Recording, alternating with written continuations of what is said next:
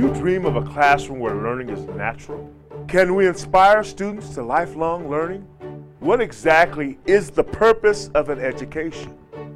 Inspiring students to be curious, independent, creative, innovative, deep thinking, confident, proactive, collaborative, determined, educated.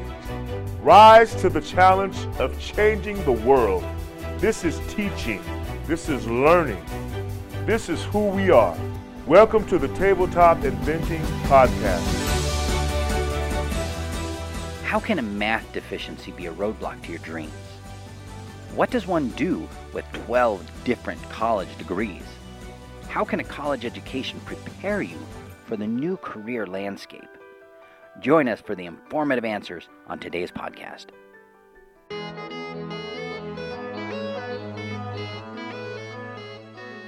Hey there, Innovation Nation.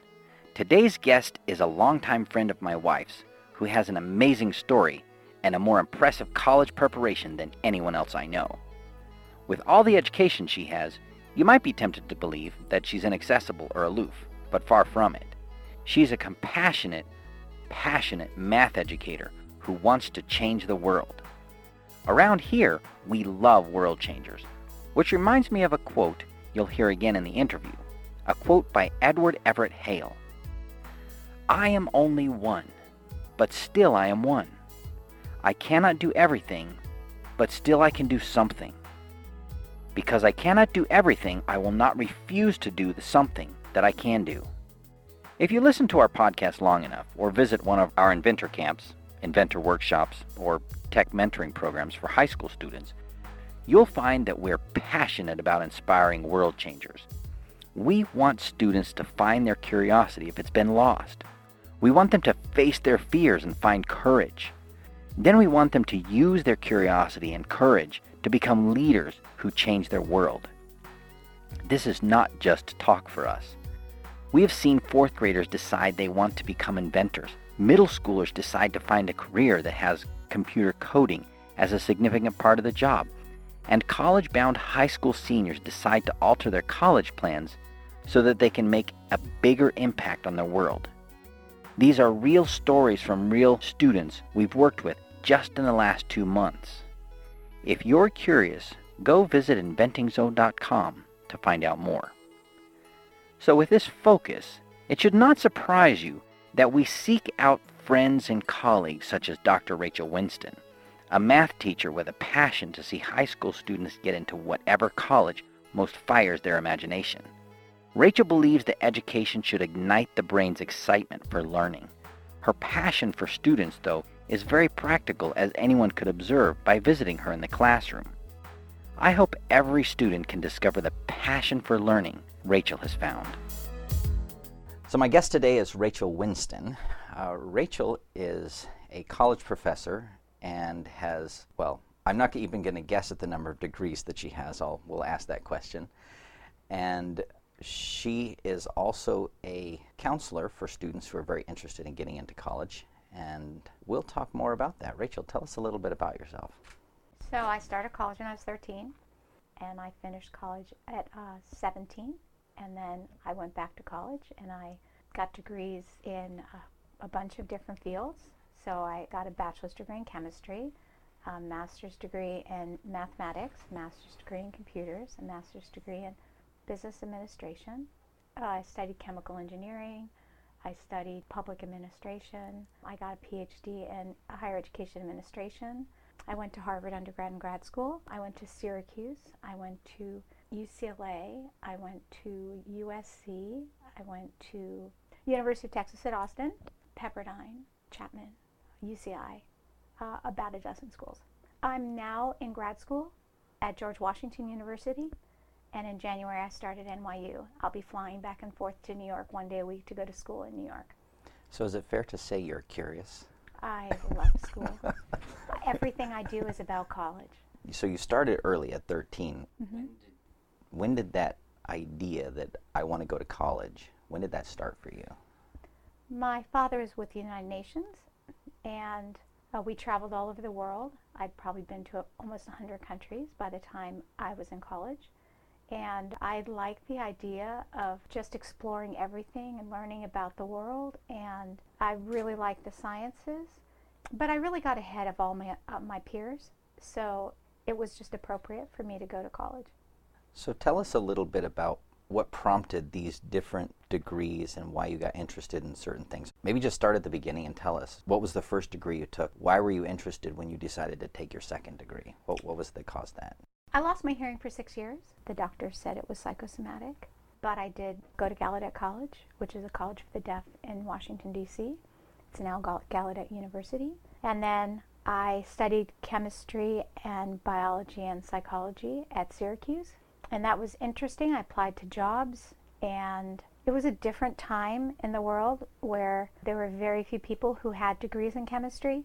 Then I decided to go to grad school in chemical engineering, and then my mother died and I came back to Washington, D.C. to study public administration. I worked with the White House, I worked on Capitol Hill, I worked with the RNC, I had a bunch of different interesting jobs in politics. Then I got married and I came out to California and started school in studying mathematics. I got a job in chemistry, quality control chemistry, and I don't know, I just liked teaching math, so I started teaching mathematics, and that was 32 years ago. Throughout that journey, I learned computers on a mainframe with batch cards, and it was very different, all the computer programs. I learned APL. I don't think it exists today.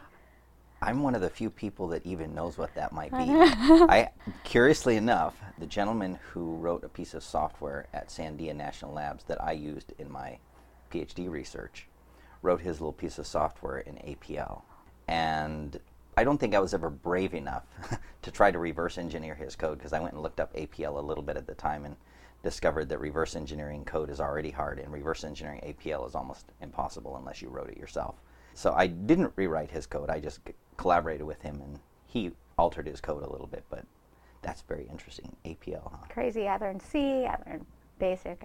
Then I needed to get a graduate degree in computers because, like, the world had changed from the 70s. I went to college in the 70s. I started college in 73. And the world had changed a lot, so I went for my master's in computers, and I learned completely different languages, different hardware, but I was still teaching math. And then I went for my doctorate in counseling psychology because I became a counselor. I started helping students go to college because I loved college and I wanted other people to love college too. But I was teaching math and people said, you know, you should really get a master's in math. And so I went for my master's in math and finished that.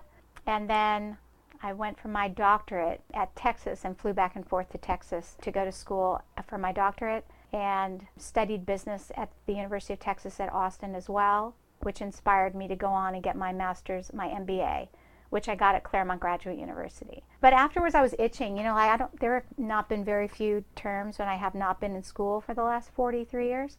So I went back to school and decided to study publishing because I want to spend the rest of my life writing books and working in video and using some of the new technologies. I feel like I went through a time warp from the early 70s in school, and then all of a sudden, you know, we're in this age where technology is king. Social media is quintessential to success in life. I mean, I always thought of myself as being successful, but people define success completely differently. Success is now how many likes do you have. If you have a lot of likes, and therefore you're successful. And I had a lot of people who liked me, they just didn't do it on a computer. So you have two choices when you get older. You can either change with the way the world works, or you can stay set in your ways and say, you know something, this stuff is going to blow over. But I did that for a long time, and finally it just didn't blow over. So we needed a website, we needed social media, we needed all of this stuff. I mean, I'm not convinced that I really need it, but I work with young people. They need it, so therefore I need it. And I'm not so old. Okay, I'm old, and I'm retiring this year from Cerro Coso College, but I'm not so old that I can't figure out the way the world is now and start over and go into the next world. And so book publishing and magazine publishing is just so fascinating because books are dynamic. You read a book and you can click on a video or you can take a quiz, and books are not as static as they were at one time. So I think we're going to have a lot of multimedia books, and therefore I started in the video craze. I saw Saul Kahn create videos on a whiteboard, and I said, that's okay, but I've been tutoring since before he was born. And if he can do it, I can do it. I just have to figure it out. And so I started working on videos, and I applied for a Gates Foundation grant to do a MOOC, massively open online course, through Bramman University. And I got 2 callbacks. I was really excited. I did not get it. So I didn't take that as a failure. I just said, look, I've just got to up my game a little bit farther. So I started building videos on my own and doing this work on my own. And I don't know that I want to go in that direction because I have more entrepreneurial types of visions for my future. But I do think that some of those videos, video content, audio content, we started a radio station this summer called Brainpower College and Career Talk Radio. And I think if I could incorporate audio and video and publish books, this program at George Washington University is in book publishing.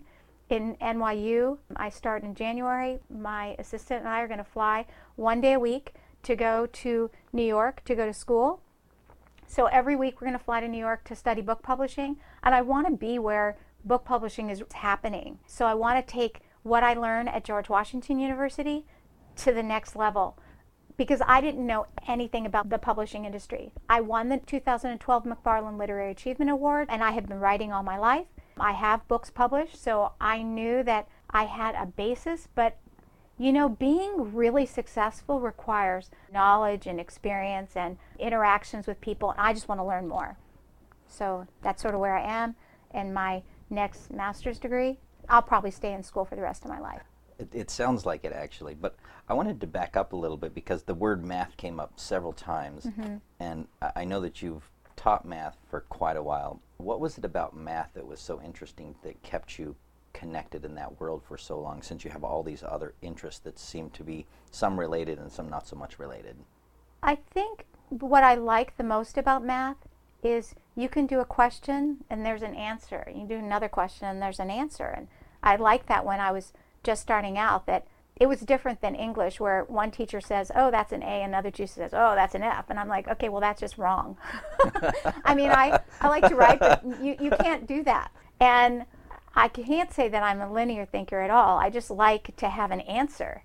And I found absolutely that different English teachers literally thought the grade was completely different. Because I like greater certainty, I liked mathematics. Now, I found out later in grad school that there isn't quite as much certainty, and there's a lot of variability, and you have to create things from scratch and proofs and figure things out and so forth. So on the other hand, I found so many of my students got stuck. They didn't go on to business because they couldn't do the math.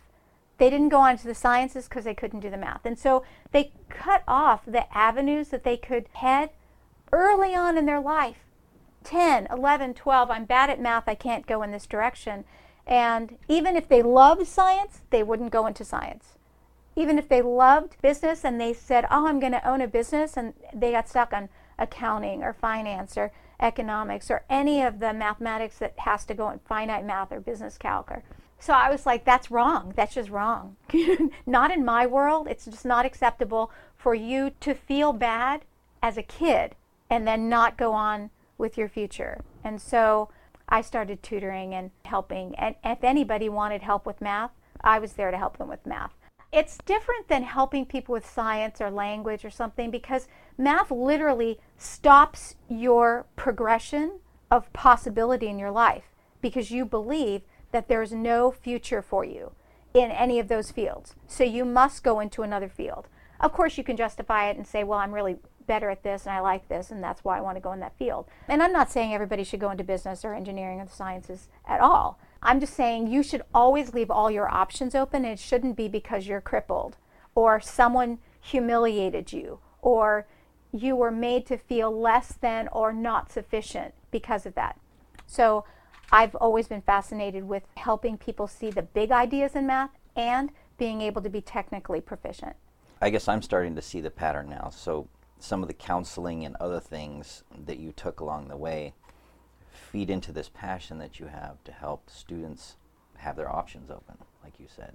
and particularly by facing down the math demon that is causing them so many problems. And you know, this wasn't my vision for the future. Like when I was younger, I was going to own a company. I was going to be an engineer. I was going to be in the sciences. I was going to go to medicine. I had pursued a lot of the science areas. And I was not going to go into education. In fact, everybody said, Rachel, if you go into education, you're never going to be successful. I mean, you know, look at what educators are paid. You know, we don't even admire educators. With your background and all of your education, why would you go into a field where you not be able to live in a home in Orange County or live the life you want? And I work a lot. I work hard. I help a lot of people. I live a fine life. I travel all over the world. This year, I've been to at least a dozen countries. And I go to school full time, and I live in a hotel. I don't live in a house. I've lived in a hotel for 14 years. I like living in a hotel, and it's a completely different existence, but I have a hotel in Rio de Janeiro and Shanghai and Beijing and Dubai and whatever country I'm in, I can stay in a hotel. So it's exciting to have a home everywhere in the world. So that's the life I've chosen. I do travel a lot. I speak at schools and at conferences all over the world, and I like that lifestyle. I like helping people one-on-one. I like working and doing workshops. We just spoke at the 4-H conference a couple weeks ago, so every chance I have to speak at groups, I like to do that because I want people to feel, I want that to be infectious. You know, school, the opportunity you have, and not just school because you're going to get an education because it's going to lead to a job. But I don't go to school because I'm going to get a job. I mean, I'll always work. I don't ever worry about not working because I keep on getting stronger by learning new things. Just because you have a degree or 2 degrees or a PhD, I mean, I have a doctorate and I went to good schools. It's not like I think I'm worth it because I want to learn, because I want to stay on top of the cutting edge of whatever it is. I say when preparation meets opportunity. When you are prepared, you can walk through any door, and I can walk through any door. This last year, I turned down a very high-paying CEO position because I'm working on Lizard Education, and I'm really excited about Lizard Everything. So it's the company that I'm building to help students get excited about college, and I love teaching. So I'm not driven by the money. I believe that you do what you love, and the money will come. I'm not going to be poor because I'm going to work hard. It's a mantra I live with every single day of my life. I need to keep on learning so that I can keep on being the best I can possibly be. So that's sort of how I approach life, and I want to inspire other people to approach life like lifelong learning is the goal, not get a bachelor's degree and that's going to lead somewhere, because there are so many students now who have a bachelor's degree who come home and they don't have a job. Yeah, that's very common. As I listen through here, certainly that underlying theme of helping students find that place in their life that they really want to find underlies all of that. Can you tell us a little bit about where you're going with Lizard Education, how that connects to that idea? So I did college counseling for 32 years, and it's always been cool. I've helped a lot of families, and I have a devoted following. But technology has really changed everything, because now we want to latch on to something that is fun and exciting. And when we see something that's new, unique, innovative, curious, it's something that you can build upon. So we developed an image. The image is a lizard. The reason why we chose a lizard is because I think young people are trying to find their way, just like lizards crawl around and figure out whatever the next pathway is. It's not the same for students nowadays as it was for me when I went to school. My grandparents worked until they were 55. They retired. They went to a retirement community, and that was where they were going to live for the rest of their life. I'm past 55, so here I am and looking at the world, and I go, I don't look old, I don't feel old, I'm not old, and I have at least another 30 good years of doing something. And also in olden days, when I was young, people had one job. they got into one company, kept one job, they retired, they got their retirement, and that was the way life was going to be. But for young people, actually many of them are coming into a world where faculty members in particular are never going to leave their job. They're not going to leave until they drop over because they're paid well, and people are so concerned about healthcare and so on that young people who want to get a faculty position, those spaces are not available. I mean, the way it was you worked until you're 55, you had your 30-year career, and then you left and it opened a space for the next person. But if there is no open space, those people don't have a place to walk into, and that's just teaching. But there are a lot of jobs in which people are not leaving their job, and these new openings are not being created. So young people, like lizards, have to figure out some new way, because the way that was traditional is all blocked. So they're getting into these think tanks and entrepreneurial groups and brainstorming ways of creating new companies and finding apps and figuring stuff out that isn't like the traditional route to I'm going to have a job and keep it for 30, 40, 50 years. They're going to take many, many more jobs than my generation ever thought that was possible. So in terms of lizard, this is how I see young people. And so I wanted to create an image and designs and a website and social media that was exciting and engaging for young people. And most college counselors, they gear their work towards parents. And not that I don't want parents to like what we're doing, but I really want young people to get excited. My goal is for young people to feel empowered and strengthened and find education as a valuable choice for them, not just a place where they can spend 4 years to party. There's nothing wrong with going to school and having a good time, but there's something that's really rich and valuable and inspirational and exciting about being around professors that are engaged with their research and their ideas.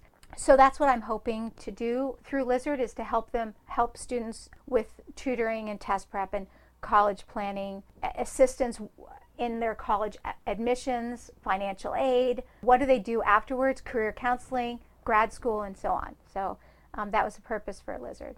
That's excellent. Well, that leads very nicely into a couple of our last questions we're going to ask as we wrap up our time here.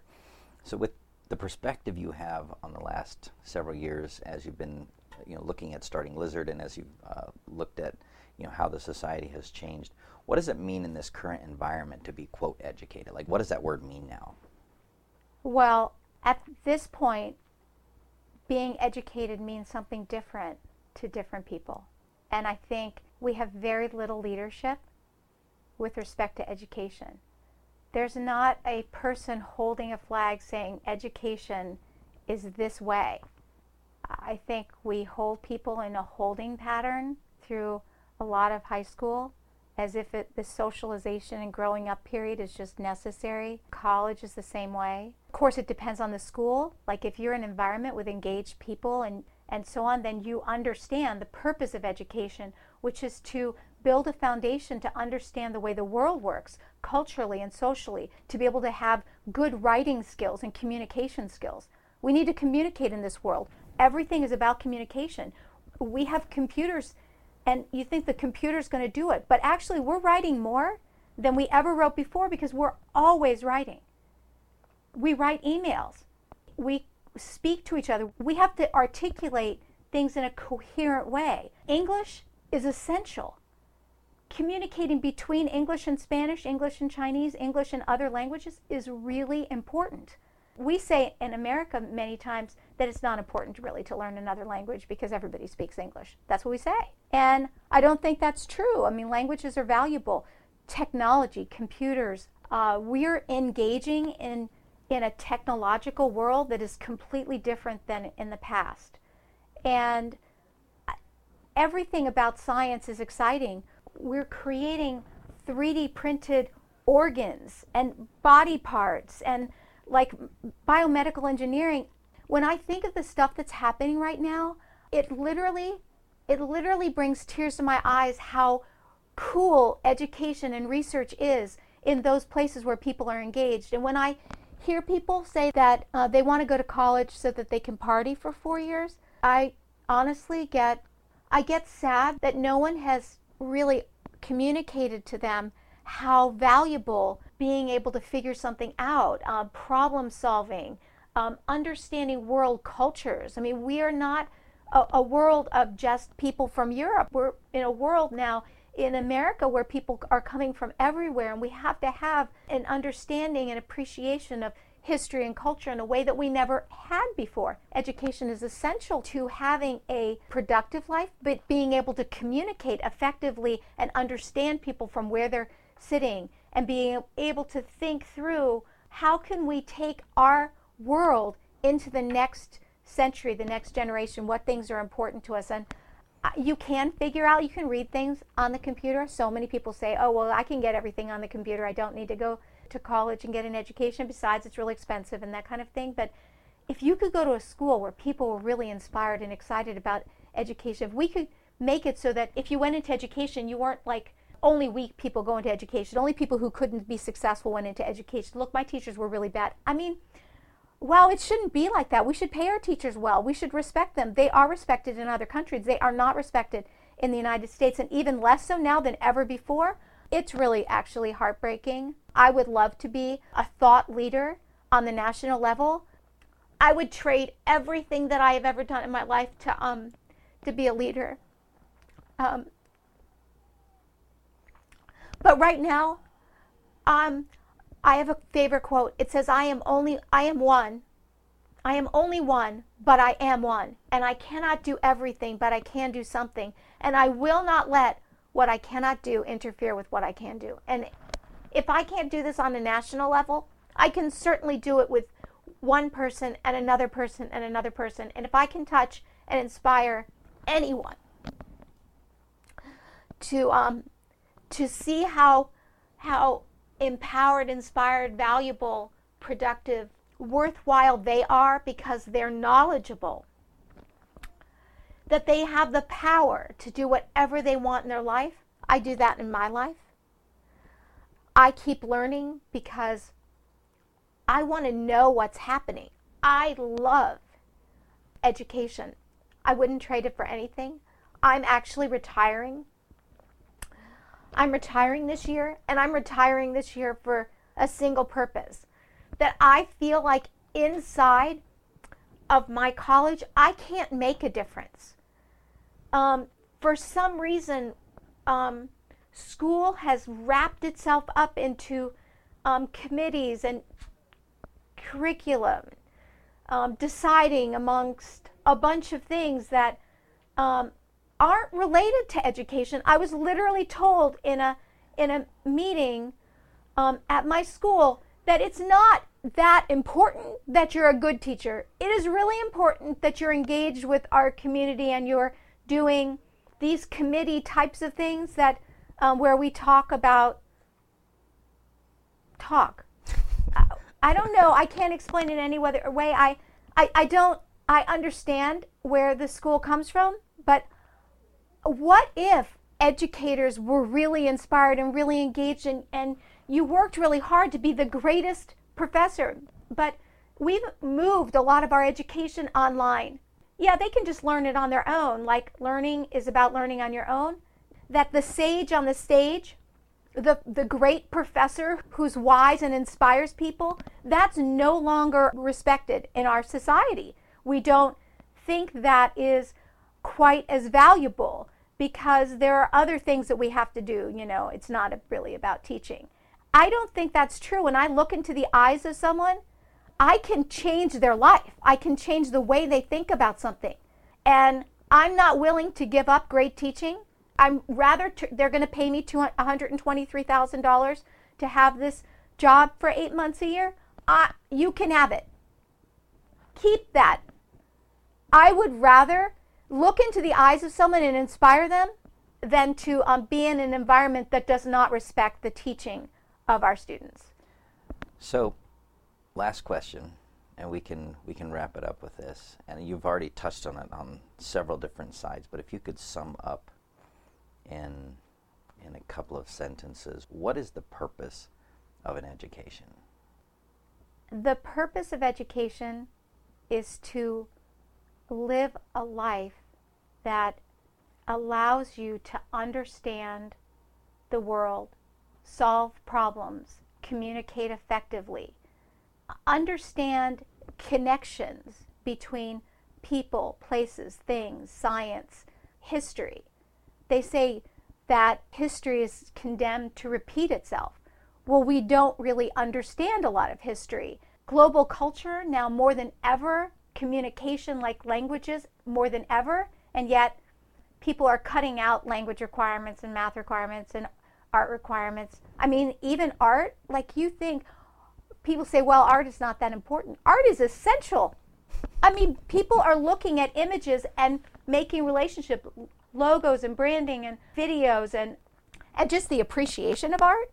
Music. People change their whole way of thinking about the world when they hear great music. And when they feel that music, it makes them alive. We should not give up the way we should not give up everything in education because our world is changing. We need to just adapt and bring people in so they feel and understand all of these different fields. I believe education makes you whole. That without an education, you feel somewhat empty. You don't feel like you don't understand everything, but there are things that when you are educated, you feel empowered. I'm not afraid. I don't know everything for sure. As many degrees as I have, I don't know everything, but I have the ability to listen and learn, and I continue to do so. I will do so for the rest of my life, and I hope that other people can feel that kind of excitement about education, that they always feel that they can grow and they can learn something new and they can be a little bit better than they were the day before. Wow. Well, I think we're going to wrap it right there. Thank you, Rachel, so much. What's the best way for our audience to get in touch with you? I am at collegeguide@mylizard.org. That's probably the best way. You can also see me at www.collegelizard.com. Excellent. We'll link that up in the show notes. Thank you so much, Rachel, for taking time to share your passion about this. Thank you, Steve. If you've been enjoying the conversations and insights here on the podcast, share it with a friend. Great ideas demand to be shared. You can also help fellow parents and educators by subscribing to the Tabletop Inventing Podcast in iTunes, leaving a rating, and writing a review. If you use Android, subscribe, leave us a rating, and write a review in Stitcher. Links to subscribe can be found at www.ttinvent.com/podcast. Contact us, and we'll think through the comments and answer your questions here in the podcast. And be sure to let us know if you'd like a shout-out or to remain anonymous. You can share your comments and questions at www.ttinvent.com/podcast or by emailing us at podcast@ttinvent.com. Let's discuss your thoughts and questions. Join us again next time when we will again seek to answer the question, what is the purpose of an education? And as educators, how do we awaken the inventor in each of our students?